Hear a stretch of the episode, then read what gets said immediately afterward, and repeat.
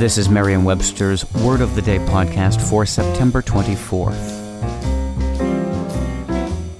Brought to you by the new Merriam Webster's Advanced Learners English Dictionary, designed for students and teachers of English as a second language. Learn more at learnersdictionary.com.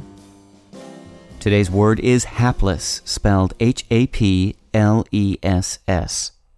Hapless is an adjective that means having no luck, unfortunate. Here's the word used from an Associated Press article by Greg Beacham.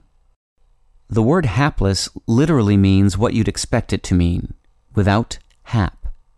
Hap being another word for fortune or luck. Hap derives from the Old Norse word for good luck. Happen and happy are also descendants of the same ancient root word.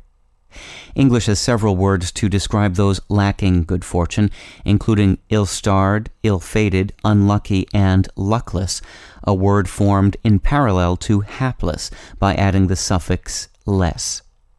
Ill starred suggests bringing calamity or the threat of a terrible fate, as in the ill starred year the Great Depression began.